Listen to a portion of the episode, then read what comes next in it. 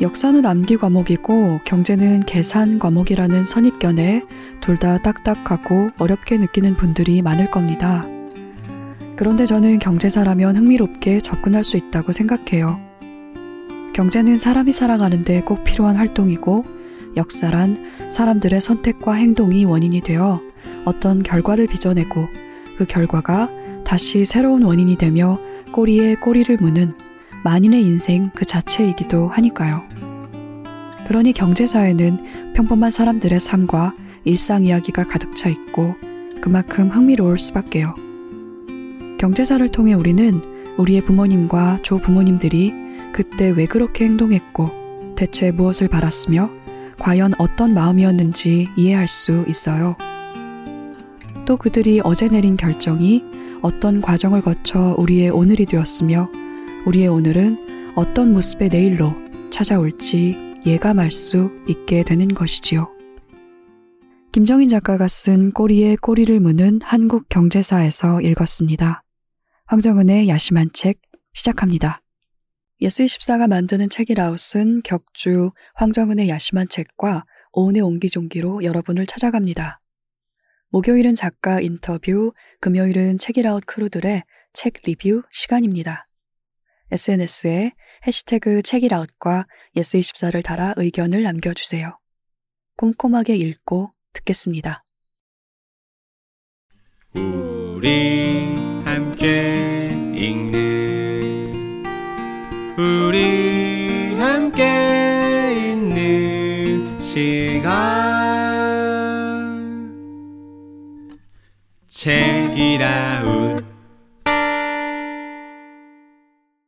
2019년 자립준비 청년을 위한 18 어른 캠페인을 준비하면서 나는 한 질문에 부딪혔다. 왜 이들은 숨어야 할까? 범죄자도 아니고 부끄러운 일도 아닌데 직접 만나는 것은 어려웠다. 단지 다른 환경에서 자랐을 뿐인데 이를 밝히는 것이 왜 약점이 돼야 할까? 책 안녕 18 어른의 일부를 읽었습니다. 여러분은 보육원 안에서 성장하고 이제는 퇴소해서 각자 살아가고 있는 자립준비 청년에 대해 생각해 본 적이 있나요? 자립준비 청년은 보육원에 있을 때 모두가 도우려고 했던 아동이었는데 어른이 된 이들의 모습을 우리는 대부분 드라마, 기사로 만나고 있습니다. 온갖 악행을 저지르거나 불쌍한 모습으로요. 18 어른 캠페인을 기획한 김성식 매니저는 TV 속 고아 캐릭터, 보육원에 사는 사람들이 아닌 정말 우리 곁에서 숨쉬는 사람으로 인지하면 함부로 이야기하지 못할 거라고 말합니다. 매년 2,400명의 18 어른들이 세상에 나옵니다. 아름다운 재단은 자립준비 청년들과 함께 진짜 자립 이야기를 전하고 있습니다. 자세한 이야기는 아름다운 재단 18 어른 캠페인을 검색해 주세요.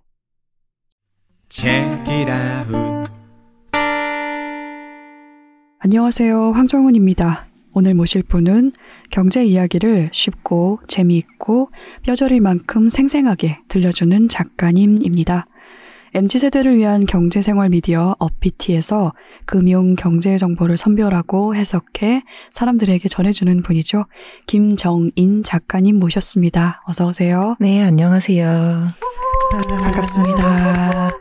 자기소개를 부탁드릴게요. 네, 워낙 자기 저 소개를 잘해주셔서 네. 네, 제가 뭐 크게 할 말은 많지 않고 네. 매일 아침에 머니레터로 여러분과 만나고 있는 김정인입니다. 반갑습니다. 네, 반갑습니다. 음, 이번에 나온 책 저희가 오늘 나눌 이야기가 많을 것 같아서 책 이야기로 그냥 바로 들어가겠습니다. 네. 500페이지가 넘는 벽돌 책이라고 머리말에 쓰셨더라고요. 꼬리에 꼬리를 무는 한국 경제사를 내셨는데 이 책은 현대 한국의 경제사를 담은 책입니다. 방대한 자료들을 모으고 선별하면서 집필하는 동안에 힘드셨을 것 같아요. 어떠셨나요? 힘들지는 않았어요. 굉장히 재미있었습니다. 개인적인 작업이라서 음. 이제 제가 뭐 어쨌든 글을 써서 먹고 살고 있기는 한데 저의 욕망에 따른 글이 아니라 필요하다고 생각되는 글을 정제해서 써야 되는지라 음. 이제 약간 욕구불만이 이렇게 올라와 아, 있다가 네. 개인적으로 하고 싶은 얘기를 좀 할 수 있게 되니까 신이 나서 체력이 많이 소모되긴 했어요. 체력은 소모되고 이제 살은 좀 찌고. 네. 네. 원고 쓰는 재미에 가만히 네. 앉아 계셨군요. 신나서 썼다는 게 책 곳곳에서 티가 났어요. 아, 작가가 이걸 쓰면서 재미 본인이 재밌고 신나게 써야 독자도 읽으면서 재밌고 신나거든요. 맞아요. 이 책에 실린 내용들이 이제 흑역사가 많이 포함이 되어 있지 않습니까? 네. 한국 경제설. 그런데도 대단히 재밌게 읽었다. 작가님 덕분에. 주로 신문 기사들을 참고하셨는데 그것도 또 재미있었을 것 같습니다. 60, 70년대 신문을 인용하기도 하셨잖아요. 네. 그때 당시에 신문들을 보면 논조라든지 말투라든지 이런 게 대단히 좀 지금과 다르지 않습니까? 맞아요. 어떠셨어요? 사실 지금 신문하고 그때 신문하고는 뭐랄까 좀 장르가 많이 달라요. 그러니까 그런 느낌이죠. 같은 경제 신문이라고 해도 이제 그 뭐라 기자들의 캐릭터가 살아있다고 해야 되나? 맞아요. 네. 성깔. 많이 관련돼 있죠. 그것도 있고요. 네. 음, 진짜로 그 조금 더 기사지만 문학에 가까운 것 같아요. 아, 맞아요. 그런 면이 네. 있기도 하죠. 네, 그래서 기계적으로 사실 조금 쓰는 거는 없고 지금 이제 어, 이때 기사는 AI가 대체하기가 어렵지 음, 않을까 이런 맞아. 생각이 들어요. 네. 네. 그때 기사의 내용을 지금 신문을 보시는 분들이 또 기대를 이렇게 하실지는 모르겠어요. 왜냐하면 정말 기자의 감정과 음. 기자의 생각이 많이 드러나 있어서 가치 판단도 많이 네, 들어가 가치 있죠. 판단도 많이 들어가 있고 대신에 취재한 내용이고 그러니까 그때는 뭐 검색이라는 게 없잖아요. 그러니까 자기가 가서 취재를 하지 않으면 얘기를 할 수가 없고 음. 그 나름대로 팩트도 많이 수치도 많이 제시를 하고 그래서 진짜 비문학 지문 읽는 것 같아요. 음, 음. 재밌습니다. 재밌죠. 네. 저는 그때 당시에 기사들이 훨씬 좋은 것 같습니다. 네. 오히려 가치 판단 없는 척 하면서 어느 한쪽에 그렇게 발디디고 있는 것보다는 차라리 노골적으로 음, 맞아요. 어, 예, 들어가는 게 낫다. 기사는. 결국 결국 자기가 직접 가서 얘기를 하는 거에 대한 힘이 있는 것 같아요. 그렇죠. 예, 그러니까 지금은 사실 굳이 갈 필요가 없잖아요. 뭐 증권 기사 쓴다고 어, 뭐 증, 한국 거래소 간다고 해서 내가 더 잘 쓸 수 있는 건 아니니까 다 전자화가 돼 있으니까. 근데 가서 할 수밖에 없었던 시대의 어떤 특권 같은 느낌이에요. 음, 아우라 같은 게 네. 있죠. 네. 근데 지금도 가서 쓸 필요는 있다고 저는 생각을 해요. 필요는 있다. 네. 드문 것 같다. 자료들을 읽으면서 특별히 더 재미있었던 시기가 혹시 있었을까요? 저는 제가 재미있었던 시기보다는 좀 굉장히 사건이 많았다 싶었던 시기는 있었어요. 1970년대가 네. 정말 격동의 시기입니다. 그렇습니다. 그때가 김현욱 시장일 때죠. 서울시, 서울시장이. 예, 예. 네. 박정희 정권의 전 10년, 후 10년 있으면 후 10년. 음. 네. 정말 많이 변했어요. 맞아요.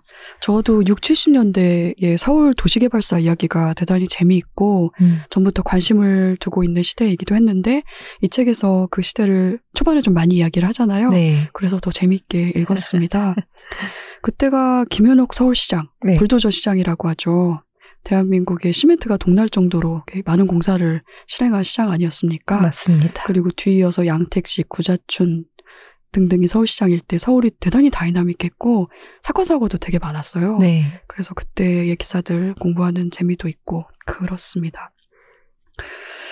그러면서도 저는 또 이 책에 실린 8, 90년대 이야기도 재미있었거든요. 네. 저와 제 주변 사람들의 일상이 좀 이렇게 겪은 일상들이 있어서 그때 당시에 그걸 좀 토파보면서 읽는 재미가 저에게는 있었어요. 음. 뭐 2000년대 초반에 카드 대란이라든지 아, 네. 아니면 IMF 이야기 같은 것 네. 그런 거 말이죠. 음. 결국은 책이 다 재밌었다는 얘기입니다. 감사합니다. 질문지를 네. 주셨는데 네. 읽어보시고 질문지를 쓰셨다는 게 너무 저도 느껴져가지고 아, 너무 감사하더라고요. 당연히 얼마나 열심히 읽는데요. 저희 작가님하고 저하고 책을 정말 드립다 읽습니다. 나오시는 분들의 책을 정말 네 거의 네 뭐라 그래야 돼 빙이 된듯 읽습니다. 책으로 나온 과정도 궁금한데요. 시사와 역사를 연결하는 이야기가 필요하다는 출판사의 요청이 있었다고 머리말에 쓰셨더라고요. 연락을 받고 어떠셨어요? 어, 너무 좋았죠. 네. 근데 사실 제가 이게, 그러니까 출간을 하고 나서 보니까 별로 겹치는 지점이 없게 되기는 했는데, 처음에 이렇게 제안을 주셨던 건 아니고, 제가 어피티에 예전부터 연재하던 시리즈가 있어요. 그거를 좀 책으로 내고 싶으시다고 연락이 와가지고, 근데 그거는 조금 더 뭐랄까, 싼마이 하거든요. 네. 네.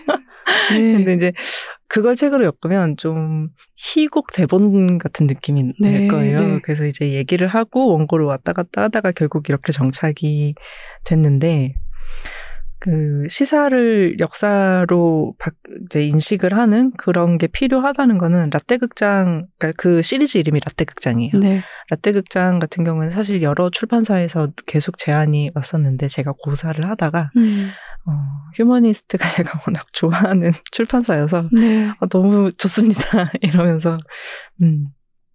그러면 제가 결국에 라떼 극장이 이렇게 인기가 있었던 거는 그 사람들이 지금 무슨 일이 벌어지고 있는데 이게 왜 벌어지는지 궁금해 하니까 네, 그렇죠. 썼던 거라서 아예 이거를 조금 더 세분화해가지고 이렇게 패턴이 있는 걸로 묶어보겠습니다 해서 내게 되었습니다. 음, 네. 기획 제안도 대단히 적절했고 음. 책의 내용이 정말 재밌었어요. 이렇게밖에 얘기할 수 없네, 지금. 이 제, 왜 재미가 있었는지를 오늘 나머지 시간에 천천히 풀어보도록 하겠습니다. 녹음 전에 김정인 작가님이 이런 이야기를 하셨는데 책이 나오고 이 책이 나오고 여기저기 이제 다니면서 사람들 만나러 다니면서 대선 후보가 된 기분이다라고 말씀을 하셨단 말이죠. 모두가 묻는다. 그래서 대안이 뭐냐, 정책적 대안이 뭐냐 이런 질문을 받는다고 하셨어요. 네. 그렇지만 그것은 이런 주제로 이렇게 재미있는 책을 쓴 사람의 업보 같은 것이다. 저는 그렇게 생각을 합니다. 감당하시라고. 네, 맞아요. 저를 저에게 한 표 이제 행사를 해주시면 제가 모든 것을 해결하겠고요. 네. 어, 공허해져 갑자기. 고, 그렇게 공허하게. 네, 그렇습니다. 아, 그렇죠, 좋죠. 네. 저도 이제 뭐 생, 개인적인 아까도 말씀드렸지만 개인적인 생각이 없는 건 아닌데. 맞아요. 예, 이게 뭐 정제되지 않은 생각들이라서 음. 네, 뭐 이런 식이죠. 그래서 얘기할 때 안 그래도 지난번에 이제 강의를 했는데 질문을 해주시더라고요. 그 들으신 분이 이제 그러면 우리 부동산 문제가 이렇게 생각한데 심각한데 서울 집중 문제가 음. 해결하려면 어떻게 해야 되냐.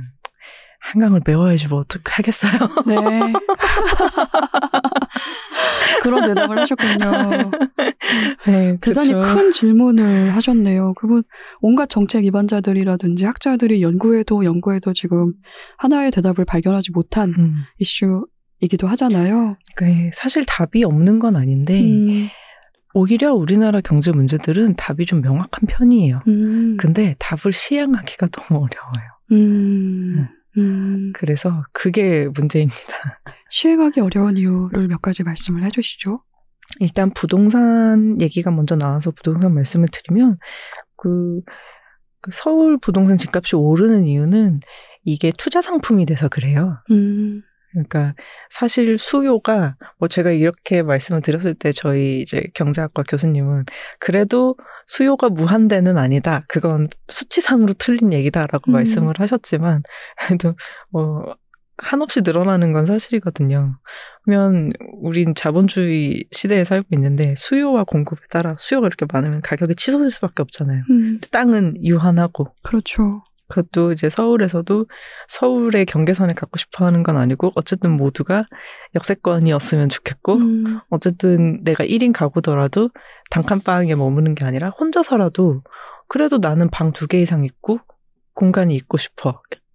이거를 다 충족을 시키려면 방법이 없기 때문에 그냥 부동산 문제 자체로 보면 해결을 못하고 일자리가 다른 데 많아져야 돼요. 그러니까 이런 서울 음. 같은 도시가 많이 생겨야 돼요. 음. 근데 그걸 어떻게 하겠어요. 음. 음. 하려다가 실패한 사람이 벌써 두 명이잖아요. 대통령 음. 중에서. 네. 그래도 세종시에 얘가 있기는 하지 않습니까? 있지만 세종시가 음, 반 정도 성공하고 반 정도 실패한 음. 것 같아요. 음. 서울 인구가 세종시로 가진 않아요. 그건 그래요. 네. 음, 그건 그렇습니다. 음. 저는 인구가 감소하는 면에 조금 희망이라고 하기엔 좀 잔혹하고 음. 말로는 네. 인구가 줄고 있기 때문에 그 수요가 좀 조절이 되지 않을까라는 생각도 그 뭐랄까 약간 난폭하게 해봅니다. 음. 그게 안 될 겁니다. 그게, 그렇습니까? 예, 네. 왜냐하면 인구가 준다고 해서 그 수요가 조절이 되는 거는 그게 거주 목적일 때의 음, 이야기인데 음, 투기 목적이라서 투자 목적 상품이잖아요. 투자. 네, 음. 그냥 똑같이 그러니까 서울 부동산은 서울에 사는 사람만 갖고 싶어 하는 게 아니고 부산 사시는 분, 울산 사시는 분, 전주 사시는 분도 다 돈이 있다면 하나씩 갖고 있고 싶어 하세요. 음, 음. 그리고 저희가 인구가 줄고 있기는 하지만 우리의 상식적으로 생각할 수 있는 노후 준비는 부동산을 투자해서 임대 수익을 받는 것밖에 없기 때문에 음. 진짜 이 머리를 형성하고 계신 분들이 다 돌아가시는 100년 후가 아니라면 서울 부동산 수요가 줄어들 거야. 100년 후에. 이거는 사실 되게 공허한 말이긴 그렇습니까? 하죠. 네. 네. 그러면 집값은 계속 오른다는 이야기로도 서울 들립니다. 집값은 계속 오를 겁니다. 음, 그래요. 근데 부동산 이야기로 갑자기 확 뛰긴 했습니다만 네. 책의 부제가 한국 경제 흑역사에서 배우는 오늘의 경제 교양인데요. 역사와 오늘이라는 말이 눈에 띕니다. 음. 우리가 역사를 배우고 관심을 두는 이유는 바로 어제까지의 오늘이었던 역사를 통해서 우리가 지금 오늘을 살고 있고 또 오늘을 통해서 미래를 가늠할 수 있기 때문이겠죠. 그게 그리고 역사가 재미있는 이유이기도 하고요. 네. 김정희 선생님의 책은 이번 책은 각각 다른 시기에 일어났지만 서로 닮은 두 개의 사건을 한 쌍으로 묶어서 소개를 하고 있는데요. 이를테면 1970년대 전세 시장과 최근의 깡통 전세의 문제를 같이 이야기하고요. 1988년에 최저임금제를 실시한 것과 2017년에 대선 후보들이 최저임금 1만 원을 공약으로 내걸었던 일을 이야기합니다. 이런 형식을 택한 이유가 궁금해요. 음, 그러니까 기본적으로 제가 궁금했기 때문인 것 같긴 해요. 그러니까 뭐 최저임금 1만 원을 다들 말씀을 하셨는데 어, 갑자기 이분들이 한날 한시에 태몽 같은 거를 탁 꾸고 내가 일어나 보니까 최저임금 1만 원 공약으로 내걸어야겠어. 이런 건 아닐 거잖아요. 음. 그러니까 뭔가 하여튼 맥락이 있으니까 이 얘기를 한 건데 모두가 그 얘기를 하게 만든 맥락은 도대체 뭐지? 음. 하면 이제 뭐 최저임금이 사회적 이슈가 되는 일이 있고 최저임금이 사회적 이슈가 되면 이거는 왜 사회적 이슈가 되지? 이런 식으로 거슬러 올라가다 보면 결국 우리가 좀 의도를 이해해야 되는 상황이 돼요. 사실 이런 물건 하나하나도 만든 사람의 의도를 이해를 해야 저희가 명확하게 사용을 할 수가 있거든요. 여기에 대한 문제를 조금이라도 해결하고 싶거나 이해를 하고 싶으면 결국 어떤 이유 때문에 이걸 만들었는지, 그때 이렇게밖에 못 만든 이유가 뭔지, 한계 상황이 뭔지. 근데 이 한계 상황이 그때는 그랬는데 지금은 해결이 됐는지, 음. 이 의도가 충족이 됐는데도 제도가 남아있는 건지, 아니면 충족이 안 됐으면 뭐가 문제여서 충족이 안 된 건지, 이제 이런 것들을 알려면 결국 이제 생겼을 대로 돌아가야 된다. 음. 이렇게 생각을 하긴 하거든요. 음, 저는 시기적으로 좀 떨어진 두 가지 혹은 세 가지 사건들이 이렇게 유사한 양상으로 전개가 된다는 게 놀라우면서도 좀 놀랍지 않기도 했거든요. 네. 역사에서도 그래왔지만 경제사에서도 이번 선생님의 책을 읽으면서 제가 느낀 것이긴 합니다만 경제사에서도 이런 비슷한 흑역사가 반복되는 이유가 결국에는 책임을 제대로 묻지 않았기 때문이라는 생각도 들었거든요. 음. 한국은 경제가 성장하는 과정에서 정경 유착이 심했고요. 그리고 피해를 국민이 보는 경우가 많았잖아요. 네. 책에 실린 83 사채동결 같은 이야기 말입니다. 네. 이거는 네. 저도 이 책을 통해서 처음 접했거든요. 정말 놀라운 이야기였습니다. 83 사채동결 이야기를 풀면은 너무 길어질까요? 저83 사채 동결 같은 경우 제가 지금 연도 너무 많은 연도가 섞여 있어가지고 네. 제 명확하게 몇 년도다 하고 72년이요. 말씀, 네. 72년. 그래서 어쨌든 이게 저희가 사채 관행이 있었잖아요. 근데 네. 이거를 또 이해를 하려면 건국 때부터 거슬러 올라가야 돼요. 사실 그 음. 그 얘기는 책에 없어요. 네. 네. 그래서 저는 이 책을 쓰면서 생각했던 게 뭐냐면 그 누군가 잘못을 하는 사람이 있어요. 잘못을 음. 하는 사람이 있고 사리사욕을 채우는 사람이 있고 그 사람들이 이제 책임을 좀 덜진 것도 맞는데 음. 그러니까 정말 깨끗한 시트 위에 음. 잉크 얼룩을 부어야지 하고 부은 느낌이 아니고 원래 좀 더러운 시트인 거예요. 음. 원래 더러운 시트니까 내가 조금 더 얼룩지게 해도 티가 안 나겠지? 약간 이런 느낌인 거예요. 음. 처음에 우리나라 경제를 시작을 해가지고 여기까지 끌어올리면서 너무 이해관계가 너무 복잡하게 얽혀 있고 그리고 뭔가 제대로 하려고 해도 정책 이해도나 이런 것도 되게 중요하거든요. 음. 그리고 내가 발을 딛고선 환경도 굉장히 중요한 거고. 근데 그게 하나도 제대로 갖춰져 있는 거에게 없었어서 그냥 모두가 대단했다는 생각밖에는 들지 않아요. 음. 이제 다만 음, 마무리가 제대로 안 되는 일들은 많죠. 근데 음. 그런 걸 마무리를 제대로 할 수 있었을까라고 물어보면 어려웠을 것 같아요. 음. 그게 좀 우리의 한계였을 것 같아요. 당대에는 묻기가 어려운 환경이었을 수도 있고요. 네. 분명히 그런 면이 있죠. 음. 말씀하신 것처럼. 그래서 후대에는 그걸 되짚고 되새기고 맞아요. 네, 책임을 제대로 짚는 일이 그래서 중요하다는 네. 생각이 들어요. 맞아요. 그 83 사채 동결 같은 경우도 이제 기업이 대단히 그 무책임하고 방만하게 자금을 운용했는데 네. 그것을 정부가 눈 감아주고 나중에는 정책으로 보호를 해준 거잖아요. 맞아요. 그래서 일반 시민들이 극심한 피해를 본 사건입니다. 네.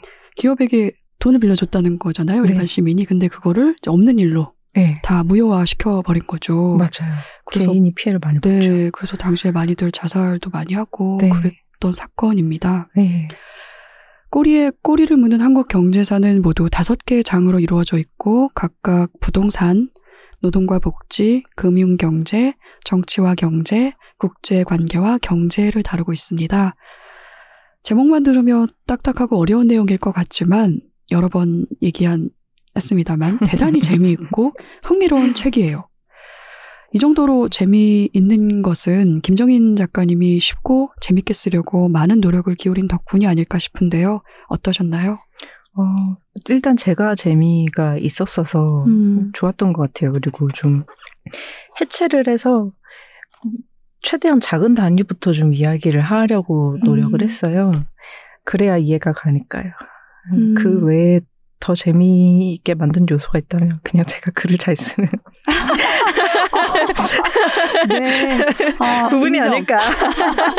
네, 잘 씁니다. 어, 작가님 혹시 웹소설 많이 읽으십니까? 아, 웹소설은 읽어본 적은 없고요. 그렇습니까? 네. 왜냐하면 저는 본문에 네. 이 대화들이 등장을 한단 아, 말이죠. 아, 의인, 네. 의인화를 해서 맞아요. 당시에 기업들 정부 입장, 뭐 시민들 입장, 뭐 IMF 입장 그래서 대화로 그걸 더 쉽게 풀어 쓰는 장면들이 매 챕터마다 나와요. 네. 아주 재미있는 웹소설을 읽는 것 같았거든요. 그 대화를 주고받는 티키타카가 어 이거는 뭔가 감각 있지 않고선 이렇게 쓸 수 없다는 생각이 들 정도로 대단히 재미가 있었어요.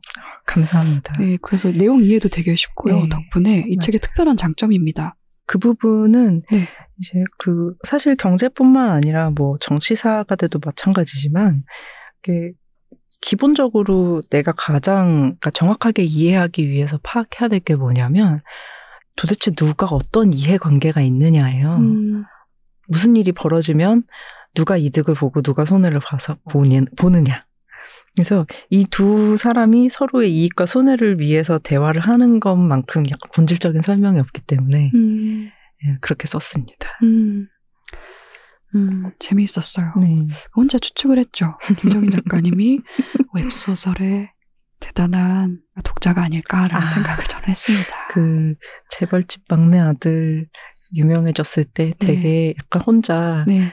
배 아파했어요. 아, 나도 할수 있었는데 쓰실 수 있을 것 같아요. 대화를 대사를 너무 잘 쓰세요. 혹시 직접 웹소설을 쓰기도 하시나라는 생각도 했거든요. 아. 저는 너무 글을 잘 쓰셔갖고 네.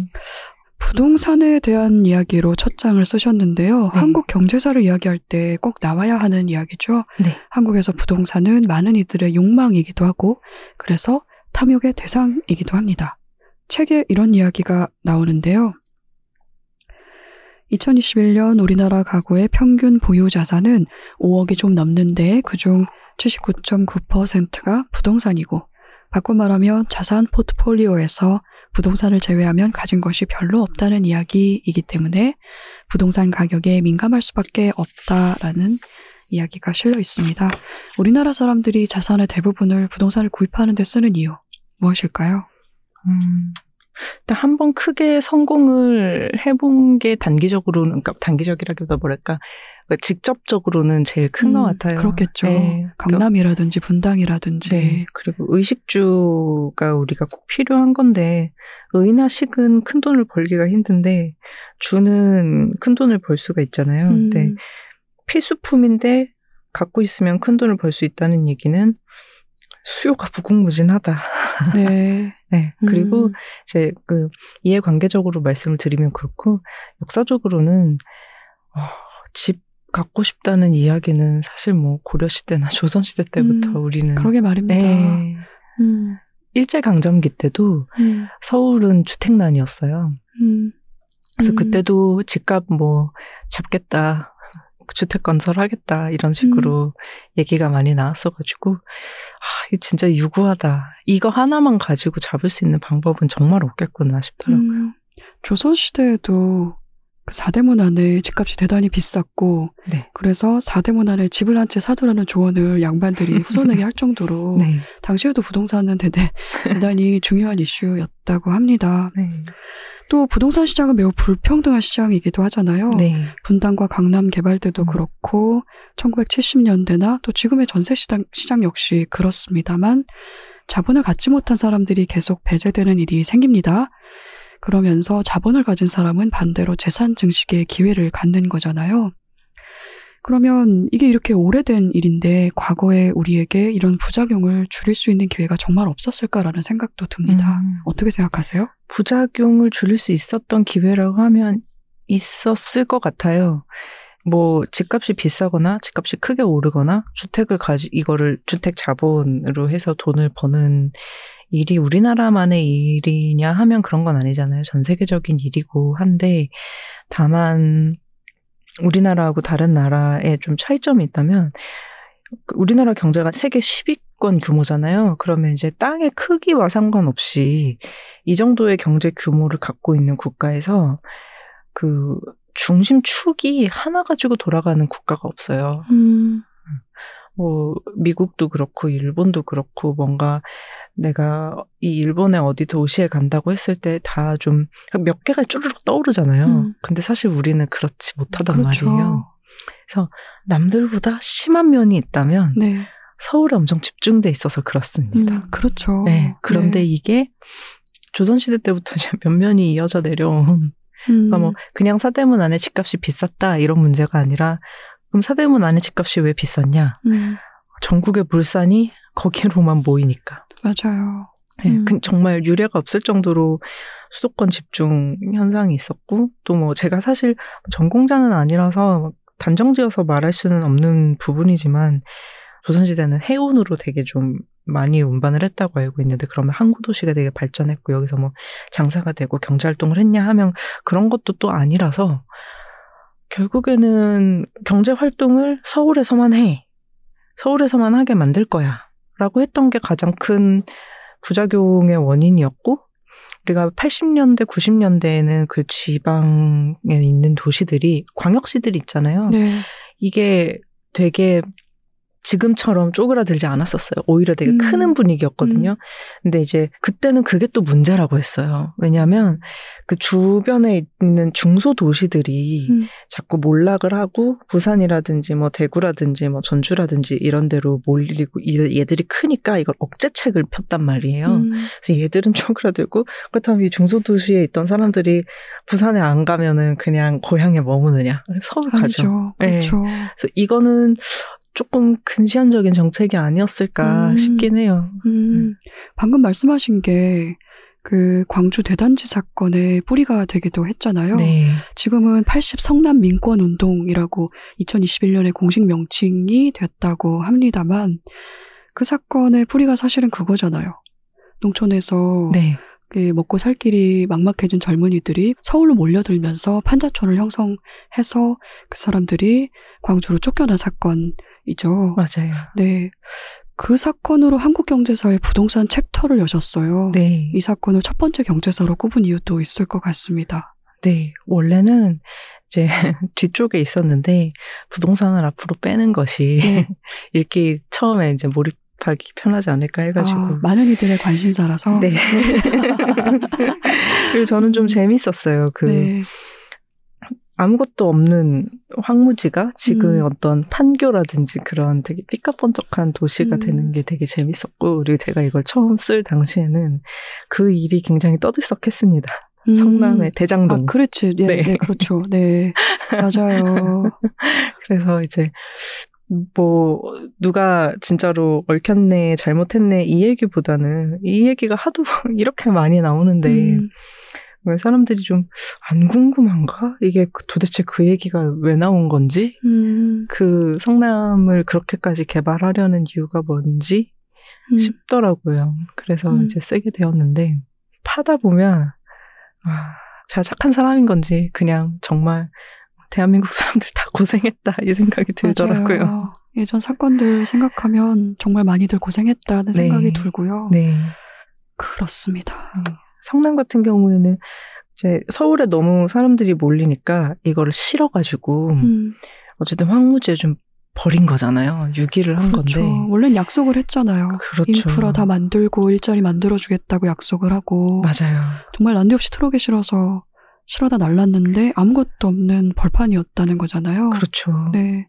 그래서 이 그게 사실은 좀 화가 나는 일이잖아요. 음, 그렇죠. 화만 나겠습니까? 당장 생존이 위협을 당하는데. 그렇죠. 근데 네. 성남에 그렇게 버려진 사람들은 또 그렇게 실려갔던 사람들만은 아니야. 그러니까 음. 비중은 오히려 좀 적었어요. 음. 그러니까 이제 강남이 막 성공했을 때거든요. 그러니까 음. 국가가 개발을 한다고 하면 땅값이 오르는 거는 너무 이제 기정사실이니까 음. 서울시가 치우고 싶어 했던 빈민들은 매일매일 일을 하지 않으면 돈이 안 들어오기 그렇습니다. 때문에 땅을 준다고 해도 갈 수가 없어요. 그 땅이 음. 만약에 정말 인프라가 뭔가 준비가 돼 있던 땅이라고 해도 거기로 간 사람은 별로 없었을 거예요. 음. 왜냐하면 그 한계가 있는 거죠 내 삶에 나는 음. 당장 여기서 가까운 일용직 그거 네. 일자리를 가야 되니까 통근 시간 그렇죠 통근 네. 시간 때문에 안 되고 통근 시간뿐만 아니라 그 모르잖아요. 내가 익숙하지 않은 환경이잖아요. 그러면 그렇죠. 100% 확실하지 않으면 움직일 수 없어요. 음. 그래서 이 개발 딱지를 조금 돈이 있는 사람한테 팔아요. 음. 나는 당장 그렇게 해서 있는 돈이 더 들어오는 돈이 더 중요하니까. 음. 그래서 성남 민권 운동이 나름 이제 성공했던 이유는 거기 가서 이제 들이 부어진 사람들이 100% 빈민이 아니고 살만한 사람들이 많았어요. 그렇습니까? 네, 이걸 네. 딱지를 사서 내가 강남처럼 이제 한번 이렇게 해보겠다라고 한 사람들이 많았어요. 근데 음. 뭐이 사람들의 재산의 상태와 상관없이 국가가 약속을 안 지키면 안 되는 거죠. 음. 네. 그래서 이 사람들이 이제 항의를 한 거고, 아, 근데 또 정부는 왜 그랬는지 알 수는 없으나, 정부도 뭔가 개발을 하고 싶으면 아무리 독재 상태라고 해도 내가 땅 주인한테 제 값을 치르고 땅을 사야 돼요. 음. 그러니까 성남 그리고 뭐 인프라 같은 것도 그냥 회사들 이렇게 징발을 해가지고 나는 정부니까 너는 네 돈 들여서 공짜로 고속도로를 깔아라 이럴 수 없고 그 인프라를 깔기 위해서 회사들한테도 돈을 줘야 돼요. 뭐 조금 더 싸게 주기는 할 수도 있고 여기서 뭐 부정부패가 많이 끼어들었던 게 현실이지만 어쨌든 공짜로 시킬 수는 없습니다. 근데 음. 이 돈이 되게 부족했어요. 항상 음. 우리나라 정부가 그렇게 돈이 많은 정부가 아니었어요. 1980년대, 90년대까지는. 그래서 이렇게 보면 아 정부는 아 돈은 없는데 뭔가 인프라는 개발하고 싶고 갖다 부으면 좀 알아서 해주지 않을까? 설마 내가 생각한 것보다 더 나쁘겠어? 라고 하고 대책 없이 지르고 대책이 없는 게 대책이다 하면서 지르고 사람들은 또 사람들 나름대로 뭔가 이제 자기의 삶을 위해서 가서 이제 약간 아메리칸 드림처럼 음. 내가 가서 음. 개발을 하면 이 땅이 다 되게 아메리칸 드림 생각나더라고요. 무슨 서부 이제 그 텍사스 뭐 음. 서부극처럼 내가 가서 내가 긋는 데가 내 땅이 된다는 그런 느낌이었던 거잖아요. 음. 여기에 대한 꿈을 꿨던 사람들이 또 가가지고 또 이제 데모를 하고 이런 거 보면서 아, 정말 그냥 다 우리나라가 못 살아서 음. 이렇게 되더라고요. 음. 네. 음. 네, 그래도 이건 마무리가 좀 잘 된 편인 게 요구사항을 다 들어줬으니까. 그랬습니다. 네. 네. 그래서 그 경험 덕분에 성남특유의 거친 정체성 형성됐다라고도 책에 쓰셨죠. 네. 그때 당시에 한국 정부가 가난했고 하고 뭐 해야 되는 것도 많고 하고 네. 싶은 것도 많고 그랬지만 가난해서 이런저런 대책 없이 일을 벌렸다고도 저도 생각을 하지만 네. 그럼에도 마땅히 져야 될 책임은 분명히 있었다고 생각을 그렇죠. 해요. 맞아요. 음, 그 성남 민권운동으로 이 책을 연 것이 우리나라 부동산 개발사에서 중요한 장소인 분당이나 강남을 이야기하려면 꼭 거쳐야 하는 사건들이 있는데 네. 그게 80 성남 민권운동 그리고 음. 또 하나가 68년의 김신조 사건이었던 네. 거죠. 그 사건도 책에 쓰셨습니다. 네. 그리고 그 사건이 강남이 지금의 강남이 된 사연이 된단 말이죠. 네. 그거를 무장공비 덕분에 부자된 사연이라는 제목의 글에서 설명을 하셨는데요. 소개를 좀 해주시죠. 네. 조금 돌아갈게요. 음. background 제가 이제 이 책을 쓰면서 얘기를 하고 싶었던 것 중에 하나는 한국 경제사기 때문에 티가 많이 안 날지 모르겠는데 우리나라는 뭔가 경제적인 뭔가를 할 때 국내 사정만으로 결정되는 게 별로 없어요. 이게 용어로는 소국 개방 경제라고 하거든요. 네. 이게 무슨 뜻이냐면 우리나라의 경제 정책이 다른 나라에 영향을 잘 안 미쳐요. 음. 근데 다른 나라의 경제 정책은 우리나라 경제에 굉장히 영향을 많이 음. 미칩니다. 왜냐하면 우리나라가 수출 지향적인 국가라서 그런데 수출을 하려고 할 때는 상대방이 우리 물건을 보고 이제 매력을 느끼는 것도 굉장히 중요하지만 그 이전에 살만 먹고 살만해야 남의 나라 물건을 사주거든요. 음. 그래서 우리나라 그, 그 남, 우리 입장에서 남의 나라, 걔들 입장에서 우리나라가 좀 경기가 좀 호황이 돼야 돼요. 그래서 이 부분에서부터 영향을 되게 많이 받는데 1970년대, 80년대, 90년대는 여기에 더해가지고 정치 상황에도 영향을 되게 많이 받았어요. 그렇죠. 예. 그래서 우리는 이제 너무 공부할 게 많으니까 경제사나 이런 거를 배울 때 세계사랑 얽어서 배우지는 않는데 사실은 영향을 되게 많이 받거든요. 그렇습니다. 무장공비도 여기서 이제 무장공비 얘기만 나오잖아요. 1960년대, 70년대 이제 들어서면서 그때 60년대까지만 해도 실제로 간첩이 많이 내려왔어요. 체제 경쟁이. 해도 준전시 상황 얘기를 네. 했죠. 네. 체제 경쟁이 굉장히 심했기 때문에. 맞아요. 뭐 우리가 한국 전쟁을 겪으면서 서울이 한번 대단히 파괴가 많이 됐었잖아요. 음.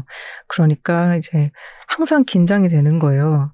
지금도 서울은 북한이 뭔가를 쏘면 바로 이렇게 닿을 수 있는 거리에 있는데 전시 국가에서 이제 바로 이제 적의 무기의 거리에 우리나라 그 수도가 특히 이렇게 다른 나라처럼 이렇게 분산돼 있는 것도 아니고 이렇게 이제 모여 있는 수도가 들어오는 거는 좋지 않다라고 생각을 하는 거는 그때도 그랬고 지금도 이제 다들 그렇게 생각을 하는데 김신조가 들어왔을 때는 진짜로 코앞까지 들어온 거잖아요. 그렇습니다. 청와대 뒤편까지 들어왔죠. 네네. 네. 세검정 거기까지 들어온 거면은 강남으로 치면은 거의 뭐 무슨 진짜 강남 사거리 휘저은 거라서 네. 청와대 네. 뒤편에 네, 네. 총알이 박힌 나무가 네네네. 있습니다. 네, 그 저는 이제 이건 개인적으로 그때 이제 성공을 못해서 너무 다행이라고 생각을 하는데 뭔가 이제 남의 손에 뭔가가 해결이 되면 네. 거기에 대해서 이렇게 그렇죠. 예, 예, 예. 네. 그래서 되게 다행이라고 생각을 하긴 하는데 어쨌든 그때 놀랐고 그래서 그냥 이제 추상적으로만 갖고 있었던 생각들 정부가 아, 북한이랑 너무 가까운데, 라고 하던 생각들이 이제 당장 이제 행동력으로 옮길 수 있는 계기가 됐죠. 김신조 사건이요. 네, 김신조 사건이. 어쨌든 한강 이남으로 내려가야 되겠어. 음. 근데 원래도 한강 이남을 개발할 계획이 있기는 했었어요. 근데 그때는 서울시의 계획이었어요. 그러니까 서울에는 계속해서 사람들이 몰려드는데 그때는 뭐 아파트가 있었던 것도 아니니까 그냥 이제 정말 1층짜리 단층 주택이잖아요. 근데 사람이 1년, 2년 만에 그 인구가 뭐 1.2배, 1.5배, 2배, 3배 이렇게 늘어요, 서울 인구가. 그래서 이걸 도저히 수용을 할 수가 없으니까 경기도 시흥 이런 데를 서울로 편입을 해가지고 이거를 이렇게 확장시켜 나가는 방향으로 개발을 해야겠다라고 서울시는 계속 생각을 하고 있었고 그 와중에 성남 성남시 사건도 일어난 거고 그냥 서울시가 돈이 없으니까 서울시에 주도로 하는 경기도 쪽으로 확장을 할 건데 우리는 이제 돈이 없으니까 좀 이렇게 이러저러 하다가 사건이 이제 폭파가 됐다 이렇게 된 거면 김신조가 내려온 다음에는 중앙 정부가 나서기 시작해요. 이제 그때 당시는 독재 정권이니까 중앙 정부가 나섰다 그러면 사실 대통령이 어떻게 박정희죠. 그렇죠. 박정희죠. 이렇게 한 거죠. 네. 그러니까 내려가겠다고 한 건데 강남 개발이 그래서 국가 전체의 어떤 프로젝트가 음, 돼버린 거예요. 네. 네. 그러고 나서도 사실은 이제 안심이 안 되니까 충청도로 내려가려고 했는데 그거는 실무 계획까지 이제 갔다가 어, 11.6 사건 벌어지면서 이제 없는 음. 일이 됐고 2000년대 들어서서 다시 생겨난 거죠. 음. 근데 이 얘기를 제가 세계 얘기를 하면서 같이 얘기를 했었잖아요. 왜 세계사 얘기를 해, 그 서두에 꺼냈냐면 무장공비가 그렇게 내려오고 체제 경쟁을 하는 게 그러니까 남한이랑 북한이랑 뭔가 얘네 둘끼리만 아, 나는 정말 네가 꼴보기가 싫으니까 투닥투닥 하겠다 이게 아니라 전쟁도 전쟁이지만 박정희한테는 되게 중요한 일이었어요. 그 당시 우리나라의 모든 기득권층, 그러니까 뭔가 의사결정권이 있는 사람들한테 되게 중요한 일이었어요. 왜냐하면 어, 우리가 북한보다 못 살면 뭐랄까 우리 남한의 패배가 아니라 대한... 남한의 패배가 아니라 음. 미국의 패배인 거예요. 음. 그 60년대까지도 체제 그 북한이 우리보다 잘 살았거든요. 근데 그 잘 사는 게 북한이 잘해서 잘 살았다기보다 소련이 그러니까 우리나라 그러니까 남한도 북한도 제대로 이제 경제 개발이 되기 전에는 미국의 원조, 소련의 원조로 경제를 거의 다 그렇죠. 돌렸어요. 네. 근데 소련이 원조해주는 북한은 계속해서 이렇게 잘 살고 미국이 원조해주는 남한은 못 살다가 북한에 먹혀버려? 이거는 세계사적으로 이제 세계적으로 그러니까 세계 체제적으로 용납이 안 되는 부분인 거죠. 근데 60년대까지는 소련이 원조를 훨씬 더 많이 했고 미국은 이제 원조를 해주다가 굉장히 줄이고 있는 상황이었기 때문에 이 큰 틀 안에서 이해를 하지 않으면 그냥 정말 어, 북한이 너무 어, 암살을 하고 싶어 해서 암살을 하려고 했다. 나쁜 놈들. 이렇게 되는 면이 있어서 좀 이제 크게 봤으면 하는, 음.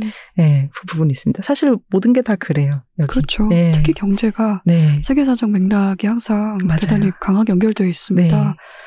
뭐 68년 김신조 사건 같은 경우는 1968년 같은 해 2월에 네. 베트남 폭리폭남 마을에서 한국군이 벌인 학살 사건의 배경으로 주목이 되기도 하거든요. 네. 그때 고국의 청와대 그 무장 특수 부대였죠. 북한의 네. 무장 특수 부대원들이 침투해서 고국의 청와대를 어, 공격을 했다니 라는 이유로 반공심을 자극받은 이 한국 군인들이 이른바 공산당을 향해서 네. 따옴표 있습니다. 맞아요. 공산당을 향해서 잔악하게 행동을 했다는 음. 그런 분석도 있기는 합니다. 네.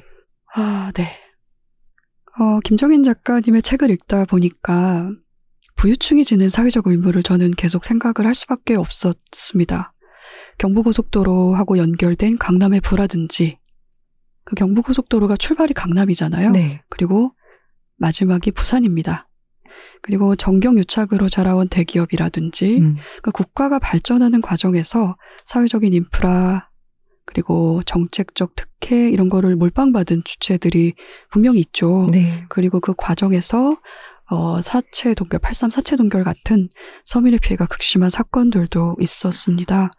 그래서 노블레스 오블리주라고 하죠. 그게 있어야 하는데 음. 우리 사회 부유층에게는 심각할 정도로 그 가치가 부재한 것 같다는 생각을 저는 김정희 작가님의 책을 읽으면서 다시 하게 됐어요.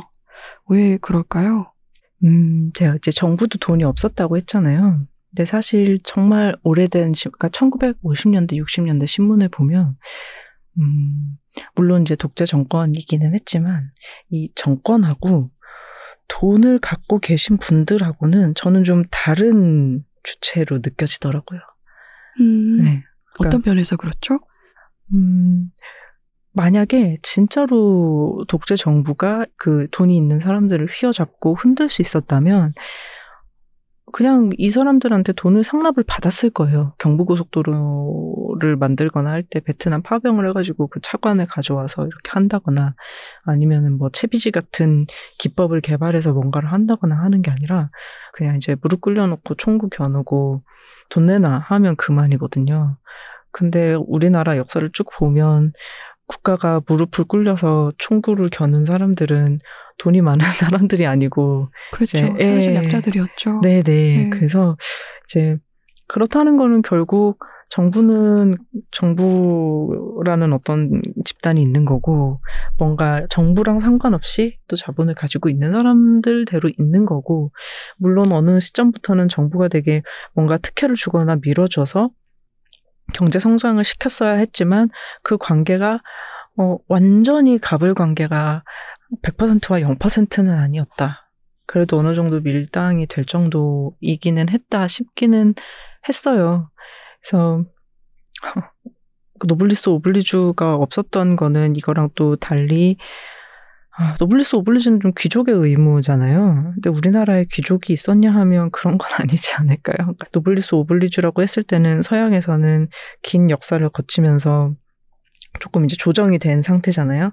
내가 뭐 봉건제도에서 신분제 그, 하, 그 되게 좀 아래 신분이고 윗분을 모시는 거지만 그래도 이거를 건드리거나 이거를 하지 않으면 나는 너를 귀족으로 인정하지 않겠어. 한번 음, 단두대에서 한번 이제 숨을 못 쉬어볼래? 약간 이렇게 되는 그런 걸 통해서 만들어진 건데 우리나라 같은 경우에는 그런 역사는 아니었던 것 같아요. 그리고 이제 워낙 체리티라고 하죠. 그러니까 서양 같은 경우에는 귀족이랑 교회가 어떤 자선이라든지 이런 거를 통해서 사회 복지를 좀 달성을 했었다면 우리나라는 그런 느낌이 아니라 중앙 정부가 모든 거를 이제 천하 만민을 다스리고 이제 귀족이 아니라 양반들은 그 중앙 정부의 종속이 되어가지고 뭔가 이제 하는 그런 느낌으로 좀 되게 발전 과정이 달랐던 것 같아요. 그래서 그 말 자체는 저는 좀 바로 적용하기가 힘든 것 같고 그럼에도 불구하고 이 정부와 달리 있었던 자본가 집단, 이 뭔가 이미 돈을 갖고 있었던 집단이 사회를 위해서 너무 기여를 안 했다. 이 사람들이 나름의 그 뭔가 상위 계급에서 있, 있는 사람으로서 품격을 좀 찾으려는 어떠한 시스템 자체가 머릿속에 없었다. 이거는 그렇죠. 저도 그렇게 생각합니다. 네. 네. 음, 네. 어떤 사회에서 권력을 가지고 있는 집단이지는 사회적 책무가 전 분명히 있다고 생각을 아, 하거든요. 저도 그렇게 생각합니다. 갑자기 어느 맨 땅에서 자기들이 발라해서 네. 새싹으로 자라나서 나무로 자라난 게 아니잖아요. 네, 그렇죠. 주변에 온갖 거 빨아먹으면서 자랐단 네. 말이죠. 네. 특히 한국 사회는 어, 오랜 일제강점기를 음. 거쳤고, 그리고 한국전쟁을 겪은 나라이지 음. 않습니까? 네. 이 환난을 겪은 어떤 집단 안에서, 어, 일종의 사회적 자본을 그렇게 넉넉하게, 사회적 경제적 음. 자본을 갖고 있다는 얘기는 뭔가를 많이 먹었다는 얘기거든요. 그렇죠. 따라서. 맞아요. 그래서 책임 있다고 생각하는데 맞아요. 그런 면의 사회적 책무를 저는 이야기를 아, 하고 싶었어요. 그렇죠. 또 우아한 에이. 깊은 그런 게 아니라 이 사람들이 좀 이런 건 있어요. 그러니까 우리나라의 가장 큰 부자하고 네. 그 미국에서 이제 가장 큰 부자하고 놀 수 있는 거를 보면 이제 조금 달라요. 그래요? 네, 스케일이 네. 많이 네. 달라요. 음. 또 중동 부자나 이런 데는 이제 스케일이 좀 많이 다르죠. 음. 그러니까 어쨌든 어, 우리나라의 재벌들도 떡볶이는 먹죠. 근데 음. 근데 이제 그 저쪽 나라 재벌들이 그런 식으로 약간 갈까 생각을 하면 그러니까 계급이 되게 좀 고착화돼 있는 나라고 우리는 되게 아니고 그러니까 이 사람들이 내가 돈이 있고 사회적 책무를 져야 되는 어떤 그 위치에 있음에도 불구하고 나라 자체가 좀 가난하고 나라 자체가 좀 부박한 상황이니까 그런 생각을 잘 못하고 나도 이렇게 힘든데 나도 피해자야 나도 약자야 이렇게 생각을 하게 될 여지가 되게 컸던 것 같아요. 뭐죠? 네. 제가 뭐 거기에 그때는 그랬을 동의, 수도 있, 동의한다는 것은 아닙니다. 네네. 그렇게 생각하는 것 입장에서는 네, 네, 그러게 말입니다. 사실 그거 자체가 제가 이렇게 얘기하는 게 사실 욕이죠 욕. 네. 네. 아주 굉장히 멀리 돌아치는 멀리 돌아치는 low kick인 high kick 같은 생각이 좀 들기도 합니다만 이제 네. 좀 생각할 때도 되지 않았나 싶어서 그들도 얘기를 그럼요. 해보았습니다. 맞아요. 왜냐하면 이제 다양한 산재 사고도 대단히 많고 네. 기업에 소속된 노동자들에게 네. 또 하청 기업들에게도 그런 사건이 많기 때문에 그럼 네, 저도 좀 애둘러서 질문을 해보았습니다. 넘어갈까요? 네. 네. 사실 여기, 네. 여기 대해서도 한 3시간 정도 떠들 수 있지만. 어, 그렇습니다. 음. 한국 경제사를 이야기하면서 또 빼놓을 수 없는 사건이 있는데요. IMF입니다. 네. 1997년에 외환 위기를 책에도 쓰셨어요. 그 사건이 금융권과 노동계에 미친 영향이 크지 않습니까? 네. 책에 쓰시기를 민주화 이후 줄어들던 임금 불평등은 외환 위기로 다시 늘어나기 시작했고 노동시장 이중 구조가 탄생했다라고 하셨어요. IMF 이후 노동자들의 상황은 어떻게 나빠졌는지 김정인 작가님의 정리로 다시 듣고 싶습니다. 네. 어, 일단 모두가 아시는 것처럼 양극화가 좀 심해졌죠. 음. 근데 사실 제가 책에는 금융 파트에서 IMF를 따로 빼고 노동에서 노조 얘기를 따로 했잖아요. 음. 근데 원래는 이야기를 할 때는 그거 두 개가 하나예요. 그러니까 어 이거는 저도 책 쓴 이후에 알게 돼서 좀 놀란 사실인데 저희 그 국가 예산을 다루는 회계 시스템에 복식부기가 도입이 된, 완벽하게 도입이 된 게 2007년이라고 하더라고요. 음. 그러니까 그 전에는 단식부기로 국가 예산을 다뤘다는 거죠. 지자체도 음. 그렇고 국회도 그렇고. 네, 단식부기라 하면 그냥 가계부잖아요. 단식부기에서 가계부로 쓰는 단점이 뭐냐면 내가 신용카드로 6개월 할부를 긁었어요. 그럼 그거 가계부에 정확하게 쓸 수가 없습니다. 음. 왜 그렇죠? 어떻게 쓰시겠어요? 음. 만약에 6개월짜리 6개월 할부 끊었다 쓰겠죠. 숫자를 어떻게 쓰실 네. 거예요? 숫자? 네. 음. 6분의 1에서 쓰면 안 되나요? 그러면 6분의 1에서 쓰면 음. 앞으로 5, 5할이 5등분 해가지고 이게 남은 거잖아요. 네. 그럼 그거는 그냥 무시하고 가는 건가요? 다음 달 지출로. 다음 달 지출은 내가 기억을 해야 되는 거잖아요. 그러면 가계부에 기록되어 있지 않습니까? 아니 그 기록 못 하죠. 그럼 일일이 다 뒤져봐야 되잖아요.